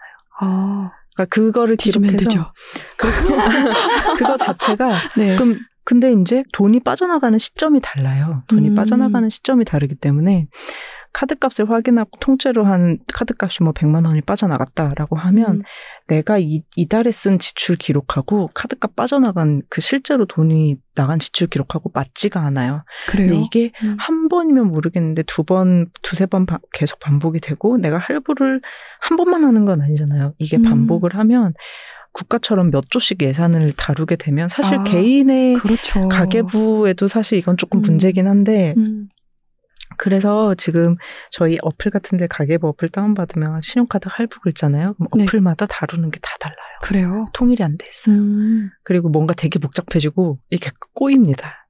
그래서 복식부기를 당연히 하게 되어 있는데 어떤 신용이 들어가고 내가 소비한 시점과 그 실제로 지출이 벌어지는 시점이 맞지 않으면 반드시 에러가 생기기 때문에 음. 복식 부기를 회계를 하게 되어 있어요. 근데 그게 2000년대 몇 조를 다루는 건지 도입이 됐다고요. 예. 음, 2007년이면 그러니까 그만큼 시스템이 안 좋았다는 얘기예요. 음. IMF 그러니까 외환위기 외환위기 이전과 이후에 우리나라는 굉장히 다른 나라거든요. 그러니까 외환위기가 터지고 IMF가 우리나라에 들어와서 이제 정부의 어떤 이런 빚이 얼마고 뭐 얼마고 하는 거를 봤을 때 아, 도대체 이럴 수가 있나? 그래도 IMF 때 우리나라가 못 사는 나라가 아니었거든요. 외환위기 음. 때. 그래도 이 정도 경제 규모인 나라가 어떻게 이럴 수가 있지? 자금을 운영하는 입장에서도 뭘 숨기기가 쉬웠겠습니다. 어디서 에러가 나도 에러가 난지 모르는 거예요. 음. 정부가 이렇다는 그 대기업도 대우 지금 없어진 대우 같은 경우에는 그 당시에도 세계적으로 되게 대기업이었어요. 음. 근데 회계 시스템이 엉망이에요. 이거는 다른 나라에서는 약간 다른 발전한 나라에서는 상상이 좀 어려웠던 시스템이죠.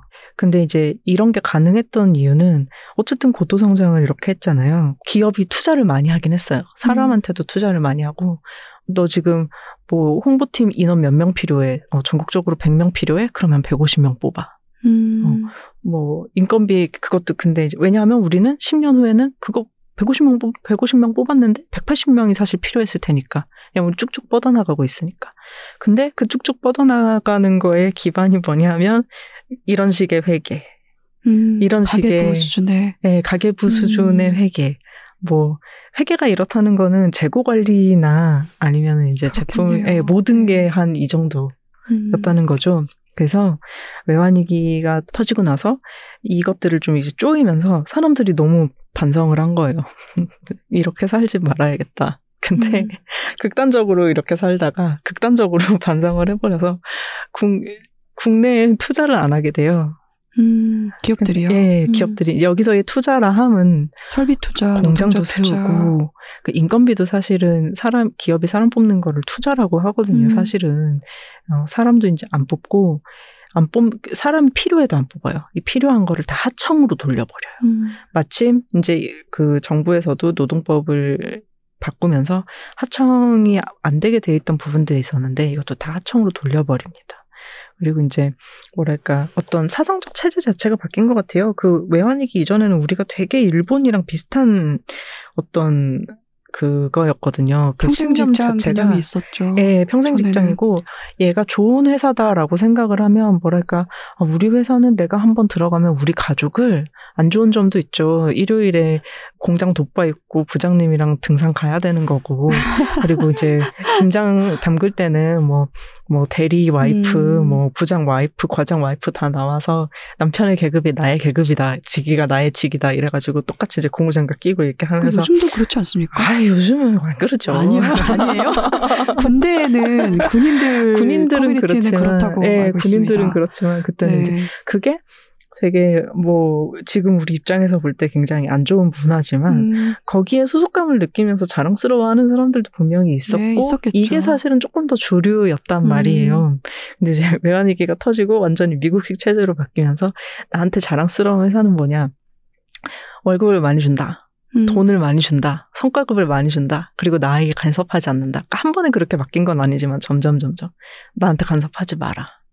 노동자 입장에서요? 네. 저 말고 이제 다른 분들은 신자유주의라고 이제 부르시더라고요. 네. 그러니까 하여튼 우리 회사가 잘 나가고 나한테 간섭 안 하는 게 더 좋은 거죠. 이전 회사는 우리 회사가 잘 나가는 거는 이제 내가 잘 나가는 거고 네. 나의 가족과 뭐 이런 것들을 행사를 많이 하면 할수록 이제 그 노동자 입장에서 좋았던 거고. 근데 요때의 노동자하고 지금 저희 지금 생각하는 노동자하고는 좀 다르잖아요. 사실 IMF 이전의 노동자라고 하면 남성 가족 있는 남성. 예. 네. 예. 가장 네, 그렇죠. 가장 남성들. 그리고 그렇죠. 지금 노동 지금의 노동자라고 하면 이거보다는 훨씬 더 다양해진. 그래서 음. 완전히 다른 그 두 개의 사회가 이렇게 갈라지는 게 이 부분이에요. 근데 이렇게 되니까 그 국가가 회사한테 복지를 사실은 다 맡긴 거잖아요.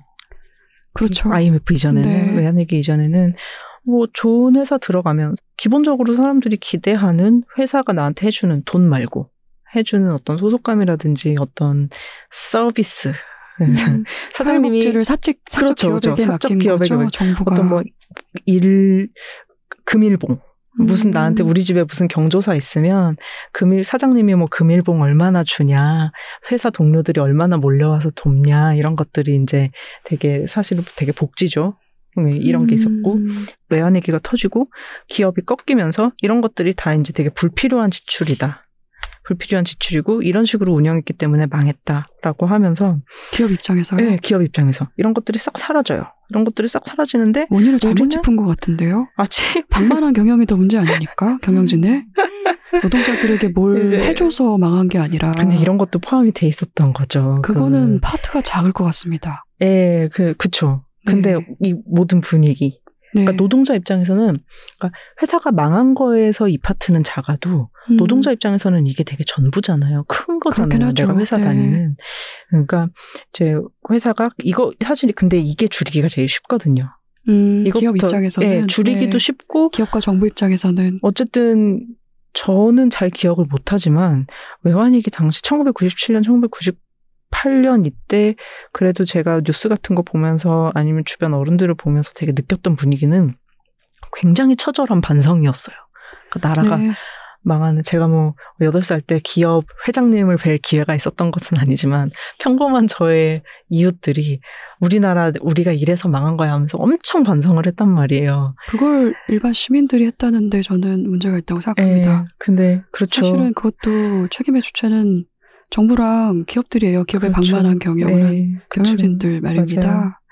네, 이분들 그렇게 반성을 하면서 저는 생각 자체가 좀 많이 달라진 것 같아요.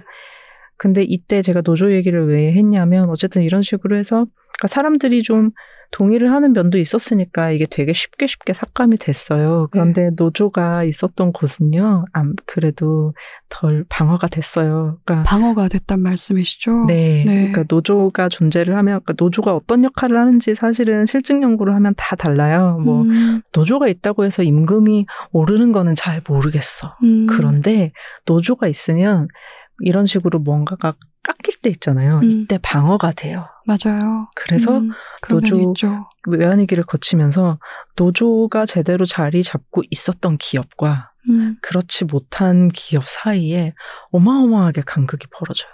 음.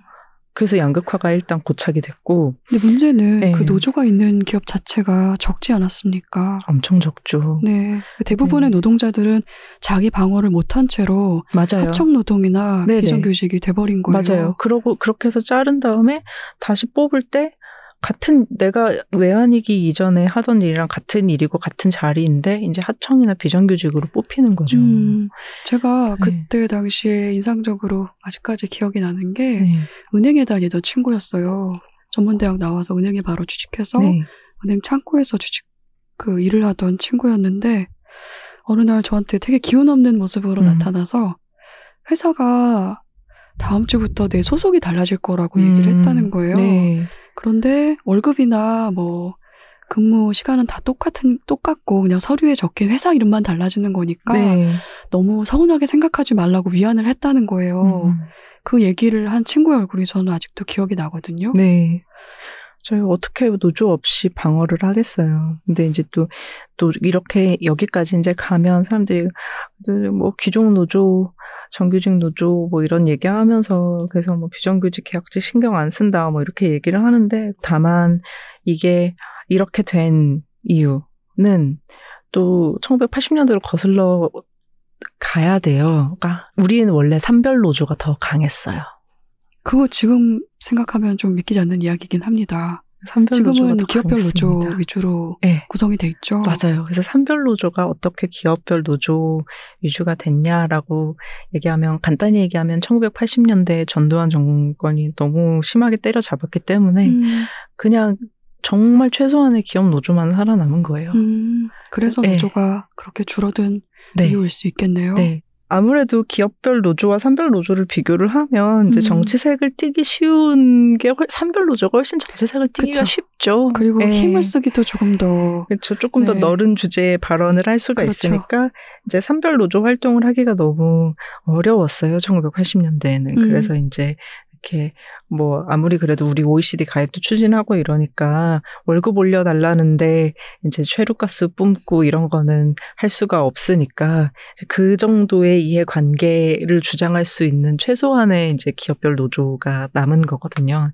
이 상황에서 1980년대에서 1997년까지 어쨌든 외환위기 터지기 전까지 우리 정말 어떤 경제가 되게 좀 희망에 넘쳤었잖아요. 음. 이 때 제가 확인한 지표상으로는 어떤 노조 조직률이라든지 지표가 썩 좋진 않았어요. 노동 운동에서.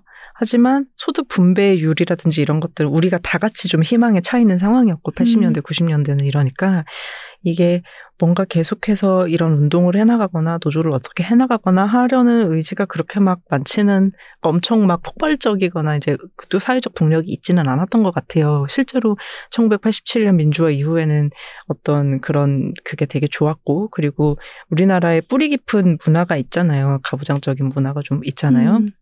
어, 지금 이제 저희 세대는 모르겠는데 저희 뭐 윈윗 세대, 윈윈 윗 세대 이런 분들은 어쨌든 남편이 외벌이로 되게 잘 벌어오고 나는 집에서 아이들을 굉장히 좀 사랑으로 잘 키우는 게 나의 엄청 큰 꿈일 수도 있는 거잖아요. 이제 그 특히 1980년대에는 음. 일하던 여성분들이 그래서 그때 엄청 줄었단 말이에요. 음. 그 노조에 그 가입해 계시던 여성분들도 굉장히 많이 빠져나가고, 그러니까 이제 좀 약간 약화되는 분위기였어요. 그러다가 외환위기가 탁 터지고 뭔가 노조가 방어를 하기 위해서 나서야 되는 상황이 됐는데 내가 너무 없는 거지. 음. 그렇게 돼서 이제 양극화 그게 굉장히 심해졌습니다. 음. 네. 저는 비정규직이 흔한 고용 형태가 된 것이 확실히 네. IMF 이후에 가장 큰 변화라고 할 수 있잖아요. 네. 저는 이 노동의 비정규직화가 지금 한국 사회를 다양하게 병들게 하는 문제거리라고 생각을 하는 음. 입장이거든요. 네. 일단은 나 자신의 생존 기반이 불안하고 위태롭기 때문에 맞아요. 옆 사람을 살필 여유가 없, 없지 않습니까? 네.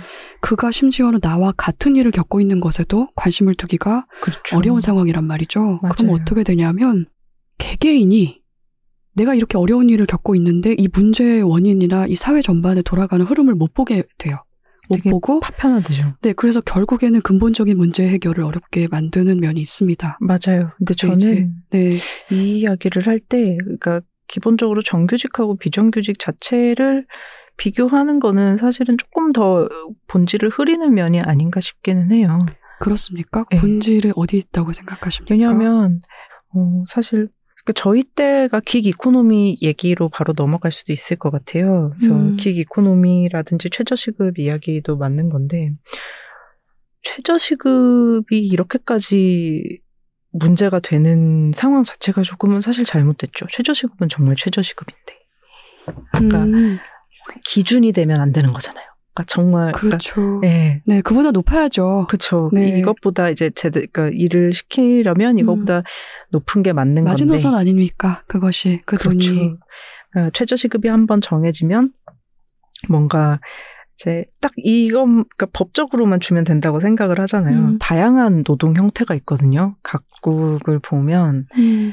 업종별로도 원하는 그러니까 되게 최적화된 고용 형태가 다르고 나라별로도 최적화된 고용 형태가 달라요.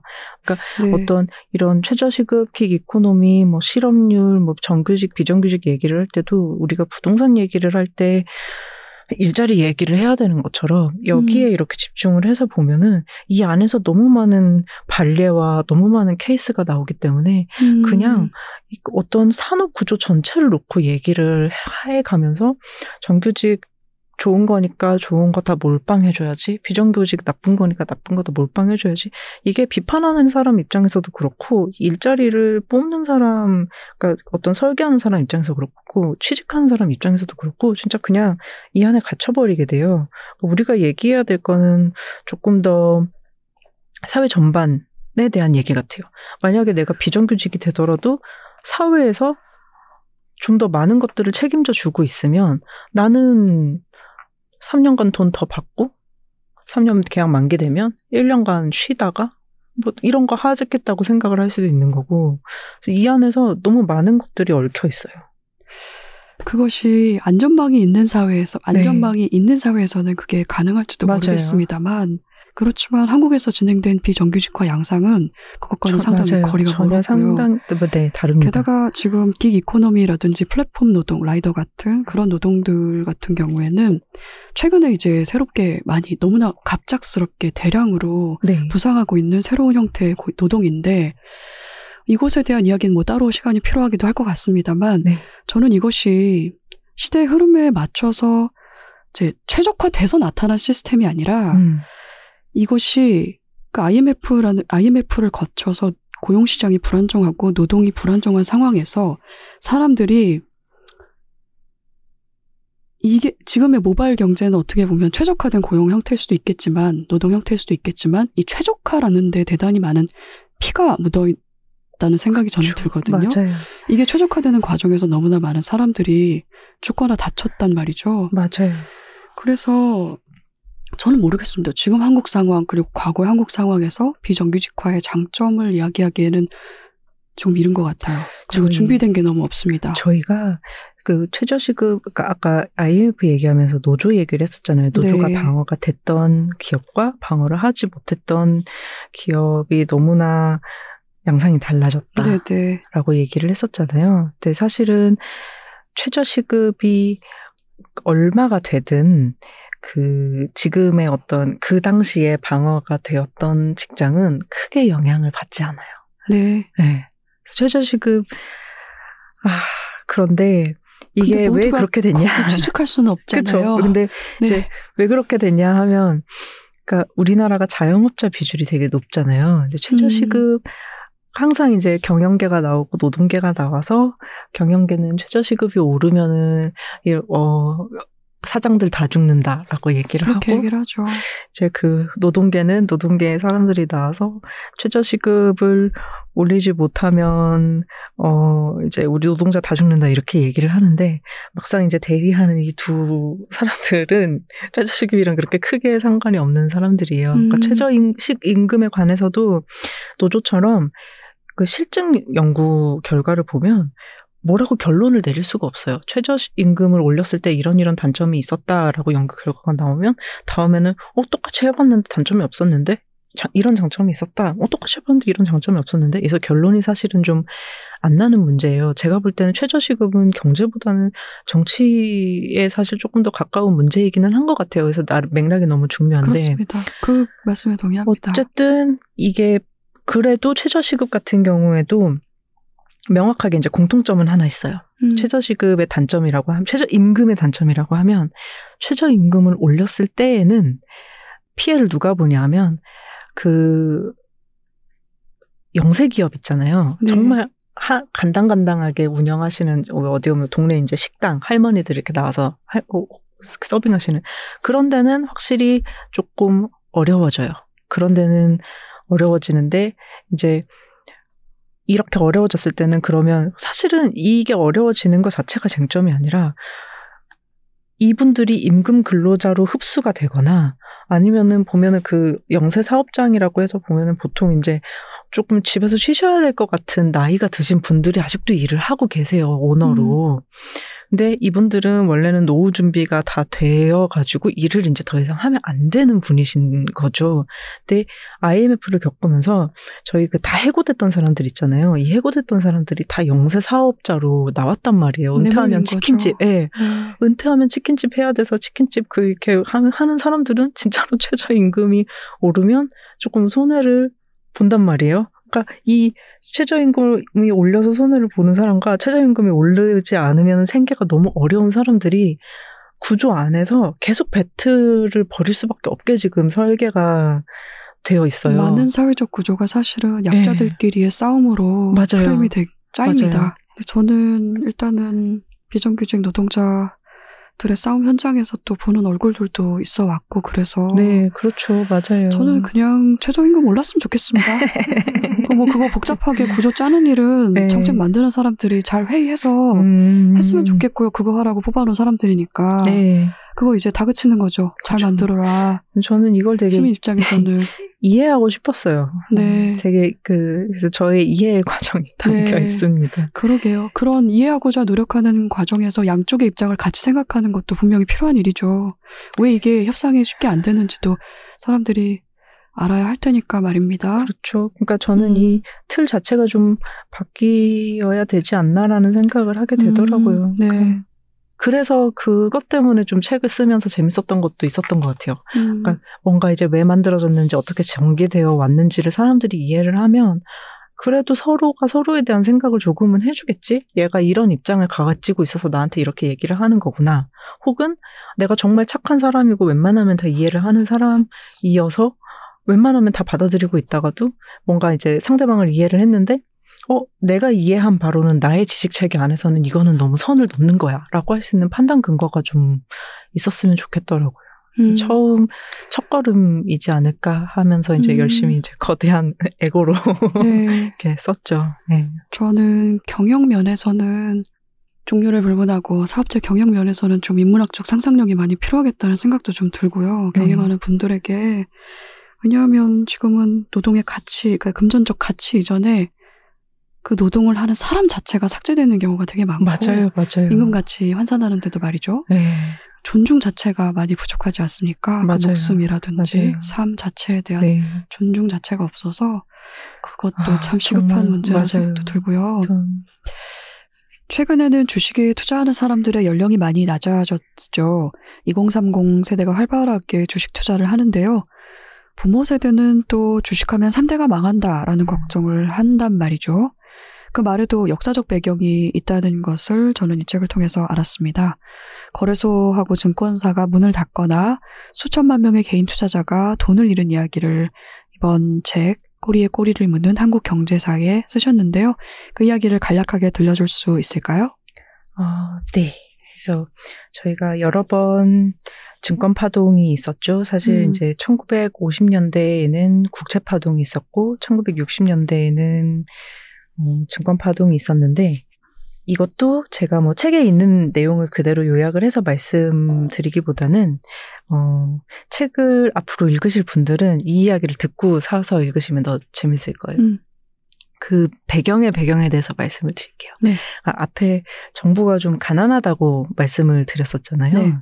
근데 우리나라가 어, 정말로 이게 그 가난하다라는 의미가 우리나라가 지금 한 국가를 꼭 집어서 얘기할 수는 없지만 어쨌든 뭐 절대적으로 빈곤에 시달리고 있고 그런 국가가 가난하다는 의미하고는 약간 달랐어요. 그러니까 물론 음. 우리가 절대 빈곤이 없었던 건 아니지만 원래 어느 정도 경제 규모가 있다가 전쟁이나 아니면은 이제 급격한 정치적 변동으로 인해서 이제 폭삭 무너 앉은 거기 때문에 음. 원래부터 아무것도 없다가 지금도 아무것도 없다. 이런 거하고는 좀 많이 달랐거든요. 그래서 국가가 이제 경제 부흥을 해야 되겠는데 아까 이 얘기도 했던 것 같지만 우리는 원조에 대한 의존도가 되게 컸어요. 그렇죠. 그러니까 이미 경제 규모는 있고 이거를 유지를 해야 되고 혹은 더 발전을 시켜야 되는데 스스로 경제 활동을 해서 부가가치를 생산하지 못하고 이미 있는 이거를 좀 원조로 채우다 보니까 이제 국가도 그런 생각을 한 거죠, 정부가. 근데 주식 시장이 없으면 정, 어, 민간의 시장에 돈이 돌지가 않아요. 음. 원조를 받아가지고 하는 것도 정부가 기업에서 세수를 걷어가지고 사실 이제 좀그 커버를 쳐 나가야 되는 건데 음. 기업이 돈을 벌려니까 기업이 돈을 가져올 데가 없는 거예요. 음. 근데 다른 이제 우리가 생각하는 가난함과 달리 우리나라에는 돈을 갖고 있는 개개인이 분명히 있었어요. 음. 그 사람들한테서 이제 돈을 좀 가져오고 이거를 가져오는데 그냥 내가 이제 너 100만 원 있어? 100만 원 내놔 하면 이게 100만 원어치밖에 안 되잖아요. 근데 주식 시장이나 증시라는 틀로 이 100만 원이 들어가면 뭐 자본주의의 특성인데 이게 계속 돌면서 100만 원보다 더 많은 일을 해요. 그러고 이제 그게 음. 크면 우리가 큰 만큼 돈을 찍어내는 거고요. 음. 그래서 이 사람들의 돈을 끌어내야 되는데 문제는 우리 정부한테 이 주식 시장을 운용할 만한 경험과 지식이 없었다는 그렇죠. 거죠. 네. 네. 그래서 전쟁 중에 부산으로 임시 피난 수도인 부산으로 갔는데 거기서도 뭔가 전쟁을 계속 치르려면 정부도 돈이 필요하잖아요. 그러니까 남의 돈으로만 전쟁할 수가 없으니까. 음. 이제 한국은행이 계속 돈 찍어내서 그러니까 전후에 인플레이션 심했던 거는 사실 그때 하느니 돈 엄청 찍어내는 탓도 있거든요. 음.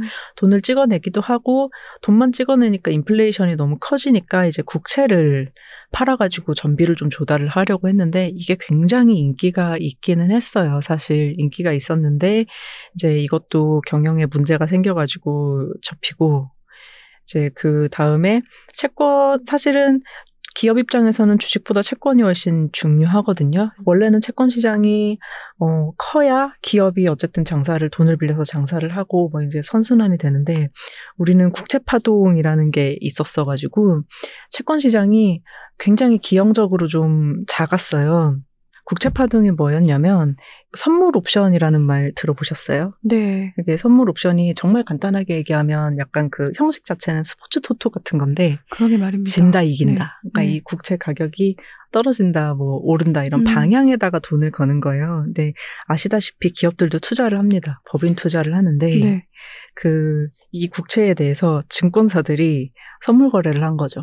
국채가 계속 뭐 오른다. 오를 것이다, 내릴 뭐, 것이다. 내릴 것이다 하는데 이게 정말 너무 지금 아무리 만약에 뭐 증권사들이 뭐 다 도덕적 해이에 걸렸다. 이래도 이런 선물 거래는 안 할 거예요. 이건 진짜 지식이 없어서 발생한 일인데, 그러니까 선물 거래도 돈을 빌리지 않으면 위험하지 않거든요. 근데 이제 돈을 빌려서 하는데 한쪽으로 너무 쏠린 거죠. 그러니까 공매매를 계속 하는데 오를 다들 오를 것이다 이거로. 근데 어쨌든 돈 놓고 돈 먹. 잖아요. 음. 누군가는 잃어주는 사람이 있어야 내가 돈을 따는 건데 잃는 쪽에 베팅하는 사람이 아무도 없는 거예요. 그 한쪽 편에. 그러니까 이게 이렇게 그래서 계속 오르기만 하다가 이걸 증거금을 지불할 돈이 없어서 회사에 음. 그냥 이제 셧다운이 돼버립니다. 음. 그래서 이렇게 해가지고 채권 시장이 굉장히 좀 느리게 성장을 하죠. 그래서 여기 보면은 기업들의 흑역사들이 있잖아요. 뭐 회계 부정을 저지르거나 음. 아니면은 뭐 돈을 빌릴 데가 없으니까 사채 시장을 쓰거나 하는 그게 있는데 사실 그것도 원인을 찾아보면 채권 시장에서 돈을 좀 조달을 빨리빨리 할 수 있었으면 굳이 왜 고금리에 사채를 쓰겠어요. 내가 채권 발행해서 쓰지. 근데 애초에 이런 사건이 있고 애초에 여기에 대한 지식을 그래서 사람들이 공포스러워해서 아 이거는 하지 말자 공포스러워 하게 되고 하니까 이쪽을 키울 기회는 사라지고 근데 당장 돈은 필요하니까 사채 찾아가는 거예요. 음. 응, 이런 식으로 되는 거거든요. 근데 주식 시장에도 똑같은 일이 있었던 거죠. 증권 시장. 음. 그래서 증권 파동도 마찬가지예요. 그러니까 지금도 경제 뉴스를 보면은 뭐 공매매를 허용을 해야 된다, 말아야 된다 말이 많은데 항상 네. 이게 좀 문제가 되거든요. 음. 공매매는 내가 돈이 없는 상태에서 확실하게 저게 오른다, 확실하게 떨어진다라고 생각을 하고 배, 돈을 빌려서 베팅을 하는 겁니다. 음. 근데 이거를 개인이 해가지고 좋은 소리 나는 거를 저는 거의 못 봤고 보통 이제 이거는 정보가 되게 중요하니까 큰 기관, 그렇겠어요. 네, 음. 큰 기관이나 외국인들이 하는데 이것 때문에 뭐 우리나라 개인 투자자들이 맨날 돈을 잃으니까 금지를 해야 된다라는 말을 많이 하는데 여기에 대해서 민감한 것도 이게 1962년 요때 증권 파동이 벌어지는데 채권 시장이랑 비슷하게 됐어요. 다만 이때는 주체가 기업이 아니라 개인이. 그러니까 우리나라가 성장한다고 생각을 하니까 주식 투자를 했던 거겠죠, 이때는. 지금의 주식 투자하는 마음과 달리 채권이 됐든 주식이 됐든 그래도 우리나라가 망하지 않고 결국에는 고도 성장을 해가지고 잘 될 거야 라고 생각을 하니까 투자를 했던 건데 다들 그런 마음으로 투자를 하니까 회사가 별로 없었잖아요. 한 1960년대까지만 해도 주식을 낼 수 있는 회사가 별로 없으니까 그렇죠. 보통 이제 공기업스러운 주식들이 음. 몇개 올라가 있었단 말이에요. 근데 나라가 망하지 않는 이상 뭐 전기 회 전력 회사 주식이 망하겠어요. 그러니까 돈이 있으면 사는 거죠. 근데 음. 사는 거에 그치지 않고 오를 게 분명하니까 계속 이제 공매매를 거는 거죠. 오를 거야, 오를 거야, 오를 거야, 오를 거야. 나의 지불 능력 혹은 이제 회사의 지불 능력과 상관없이 가격의 거품만 이렇게 끼게 되는 거죠. 음. 이게 터지면 터지는 거고. 근데 기본적으로는 그렇게 된 건데 강남에 땅 투기를 할 때도 그렇고 여기 이제 증권 파동 때도 그렇고 이 좀 부정부패 세력이 항상 껴서 버블을 좀 조장을 해요. 왜냐하면 이 사람들은 정보가 있는 사람들이잖아요. 그리고 내가 정책을 통해서 좀 이제 그 어떤 향방을 결정할 수 있는 사람들이잖아요. 근데 이 사람들이 정치 자금이 필요하니까 이제 나의 정, 그러니까 정보도 빼내고 정책도 내가 투자한 회사에 좀 유리하게 고쳐가지고 음. 이 버블을 잡을 생각을 하는 게 아니라 계속 계속 키우는 거예요. 이 돈으로 내가 이렇게 해가지고 정치 자금으로 써야지. 그러다가 이제 결국 한계에 이르러서 터지고 주식시장, 주식시장이 문을 닫게 된 게 증권 파동입니다. 네. 음. 그때 서민들 피해가 상당하지 않았습니까? 아, 투자한 사람들은 다 피해봤죠. 그러게 말입니다. 근데 저는 항상 아무도 주식에 대한 제대로 된 지식이 없는 상황에서 음. 잘 끝날 수 있었던 방법 자체는 없었다고 생각을 하는데 음. 항상 문제가 되는 거는 내가 모르고 쟤도 모르고 다들 몰라서 아사리판이 났으면 책임이 있는 사람이 보상을 해야 되는 거는 할 수 있는 일인데 네. 이 부분이 항상 생략이 됐다는 맞아요. 게. 예. 제가 그 얘기를 너무너무 하고 싶었어요. 말씀하신 상황에 대한 이야기는 309페이지에 네네. 햄꼬마와 첫 주문과 초등학생 1, 2, 초등학생 248, 초등학생 248의 부모 법원에 이르는 네. 화자들이 등장하는 대화로 대단히 재미있게 예시를 들어주셨습니다. 네. 근데 말씀하신 것처럼 아까 초반에도 이야기가 나왔지만 이게 흑역사가 반복되는 이유가 결국은 책임을 제대로 묻지 않았기 때문입니다. 네. 당대에는 뭐 물을 여건이 안 될지 몰라도 후대에도 말이죠. 물어도 또 제대로 지는 사람이 없고 그렇죠. 또 근본적으로는 책임을 묻지도 않은 일이 많았기 때문에 이게 이게 왜 문제가 되냐면 사회에 신뢰가 부족해지죠. 네.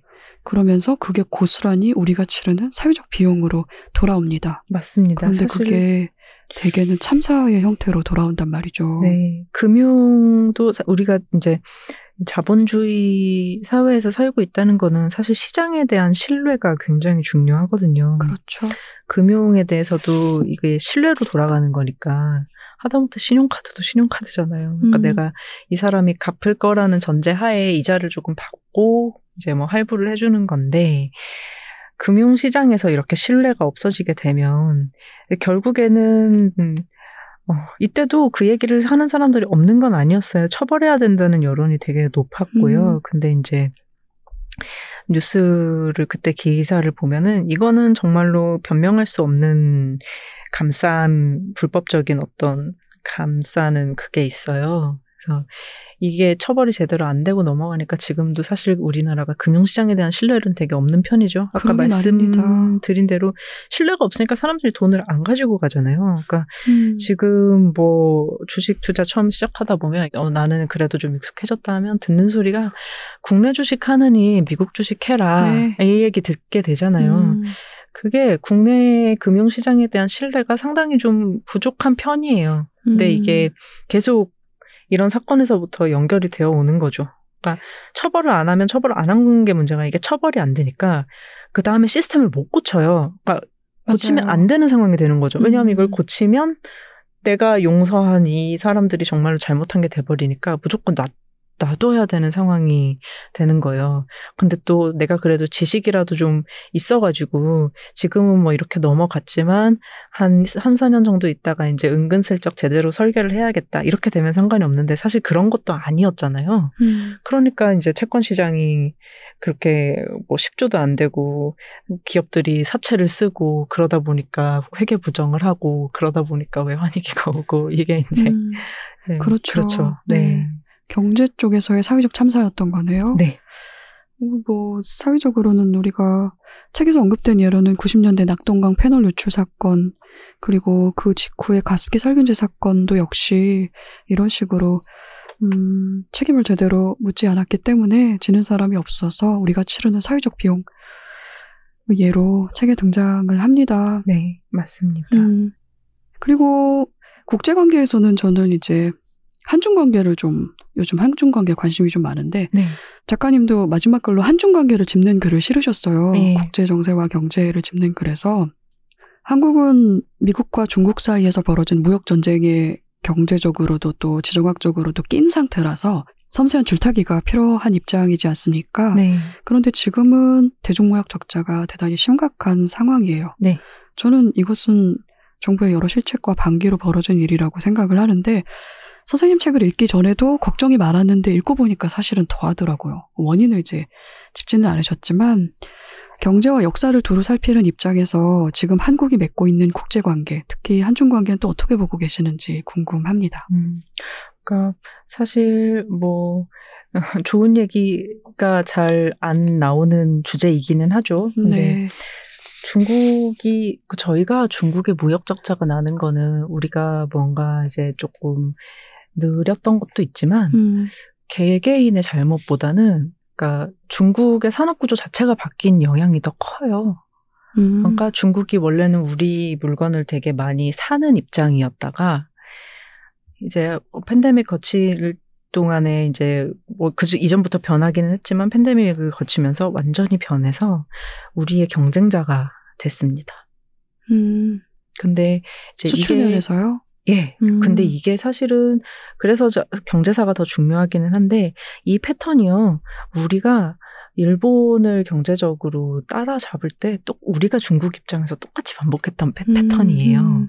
그러니까 원래는 우리가 경공업을 하다가 이제 중공업 전환에 성공을 했다가 중공업 전환에 성공을 하고 난 다음에 서비스업이 그래도 좀 올라왔잖아요. 음. 물론 이 중간중간에 굉장히 많은 일이 있었죠. 많은 일이 있었는데 경공업에서 중공업으로 전환할 때 이거 박정희가 전환을 하자고 한 거잖아요.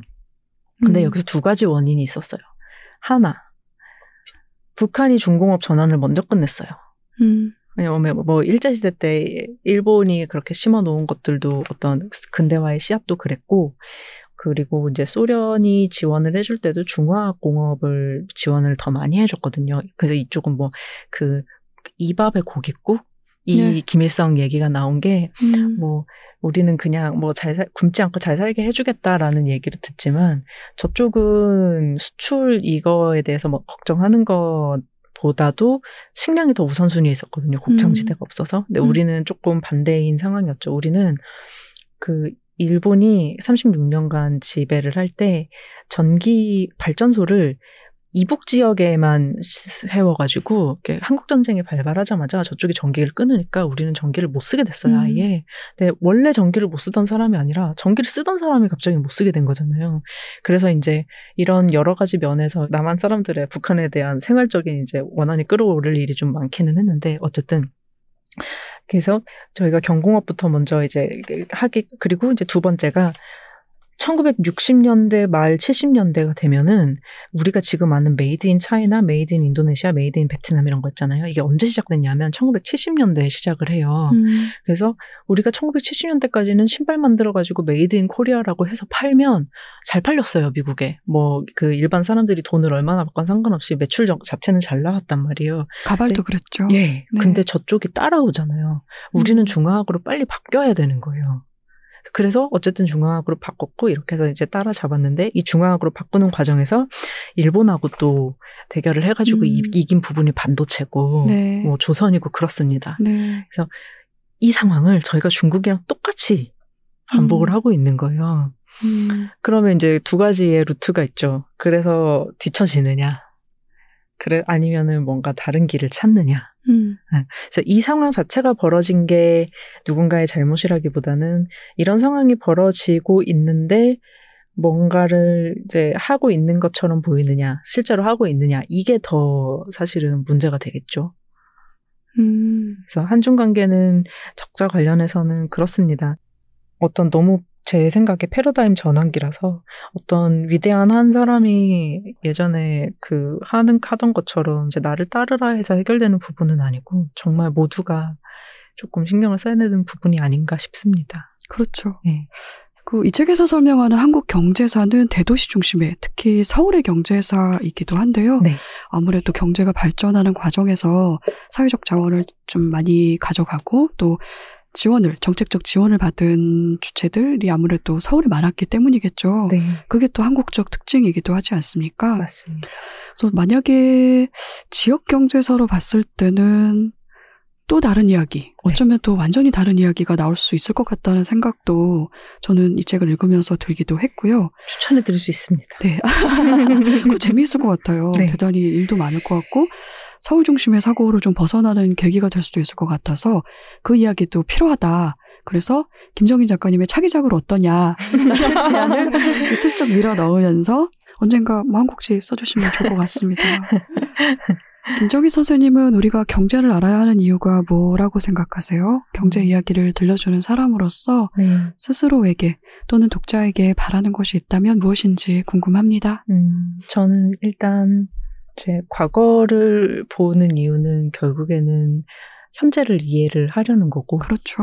현재를 굳이 내가 이해를 하려고 드는 거는 어떤 나의 방법론을 개발하기 위해서라고 생각을 하거든요. 음. 현실이 이러니까 이런 이런 요소들이 있고 내가 이런 이런 요소들에 이렇게 이렇게 해야지라는 방법론을 이제 과거의 사례에서 찾거나 아니면은 원인이 있고 아직 그게 전개 과정이라면 나의 포지션을 잡아야 되는 거잖아요. 그 포지션을 잡기 위해서 공부를 하는 거라고 생각을 해서 뭔가 지금처럼 살고 싶지 않고 혹은 이제 지금보다 오늘보다는 더 나은 내일을 바랄수록 저는 어제를 좀 봐야 된다고 생각해요. 음, 다만 맞아요. 마음가짐은 음. 어, 내가 과거를 보는 이유는 그냥 아 진짜 옛날이 좋았지 뭐 이런 회고적인 마음이나 음. 아니면 이제 어, 이, 이딴 시기였으니까 망했지 이런 어떤 부정적인 태도보다는 조금 배우려는 태도 내가 음. 뭔가 하나라도 건져서 조금 다르게 해야지라는 마음으로 이제 역사를 보시면 재미도 있고 그리고 좀 어, 나한테 실질적으로 도움이 되는 생각, 방향을 잡을 수 있을 거라고 생각합니다. 그래서 음. 이 재, 일단 근데 재밌게 읽으셔야 되니까요. 이게 되게 재밌는 일이라는 거를 아셨으면 좋겠어요. 저희가 음. 좀 도움이 됐으면 좋겠고요. 네, 책이 대단히 재미있어요. 네. 네. 알겠습니다. 오늘 우리가 거의 두 시간 넘게 이야기를 나눠봤는데요. 더 하고 싶은 이야기, 다 못한 이야기가 혹시 있을까요? 좀 지치지 않으셨으면 좋겠어요. 그러니까 옛날 음. 이야기를 사람들이 좋아하는 거는 사실 이거는 이미 시작을 했고 끝난 사건이잖아요. 그래서 거기서 좀 안정감을 얻으시는 것도 있는 것 같아요. 그래요? 네. 음. 어쨌든 막 불확실하진 않잖아요. 그러니까 음. 그러니까 이런 일이 있었고 이렇게 돼가지고 이렇게 끝났어. 라는 어떤 완결된 거를 느끼고 싶어 하시는 분들이 조금 역사를 좋아하시는데, 이제 역사를 좋아, 역사를 좀 찾는 분들이 많아진다는 거는 조금 지금 너무 불확실 할 때, 지금 음, 좀 지쳤을 그렇죠. 때좀 찾게 네. 되거든요. 그래서 그런 상황이죠. 불확실하고 지치는 상황인데, 이제 너무 불확, 지치지 마시고, 역사책 하나 읽으시고, 좀 마음의 안심을 더 나쁠 때도 있었어. 혹은 뭐 아무리 좋은 것도 나쁘게 끝났고 아무리 뭐 나쁜 것도 좋게 끝날 수 있었고 나 혼자가 아니라 비슷한 생각을 했고 비슷한 일을 겪었던 사람들이 이렇게 많으니까 나는 할 수 있어. 이렇게 생각을 하시고 좋은 생각을 얻어가셨으면 좋겠어요. 음, 네. 잘 들었습니다. 나와주셔서 고맙습니다. 감사합니다. 감사합니다. 아. 꼬리에 꼬리를 무는 한국 경제사가 한국 경제사 입문서로서 우리나라의 경제를 희망적으로 이해하는 첫걸음이 된다면 정말로 기쁘겠습니다. 이 책은 500페이지가 넘는 벽돌책인데요. 그런 만큼 한국 경제 전반을 모두 스치고 있습니다. 각종 이슈가 세상을 시끄럽게 할 때마다 책을 펼치면 이 사건은 바로 여기, 여기에서부터 비롯된 일이니까 함께 천천히 짚어가 보자는 목소리가 새어 나올 거예요. 그 목소리가 오늘을 이해하게 함은 물론이고 독자님을 더 깊은 독서로 이끌 수 있다면 좋겠어요. 저처럼 어설픈 이야기꾼을 훌쩍 넘어서는 훌륭한 연구자의 저서가 정말 많거든요. 꼬리에 꼬리를 무는 한국 경제사를 김정인 작가의 낭독으로 들었습니다. 저는 2주 뒤에 돌아올게요. 다들 평안하시기를 바랍니다. 우리 함께 읽는 우리 함께 있는 시간. 책이라우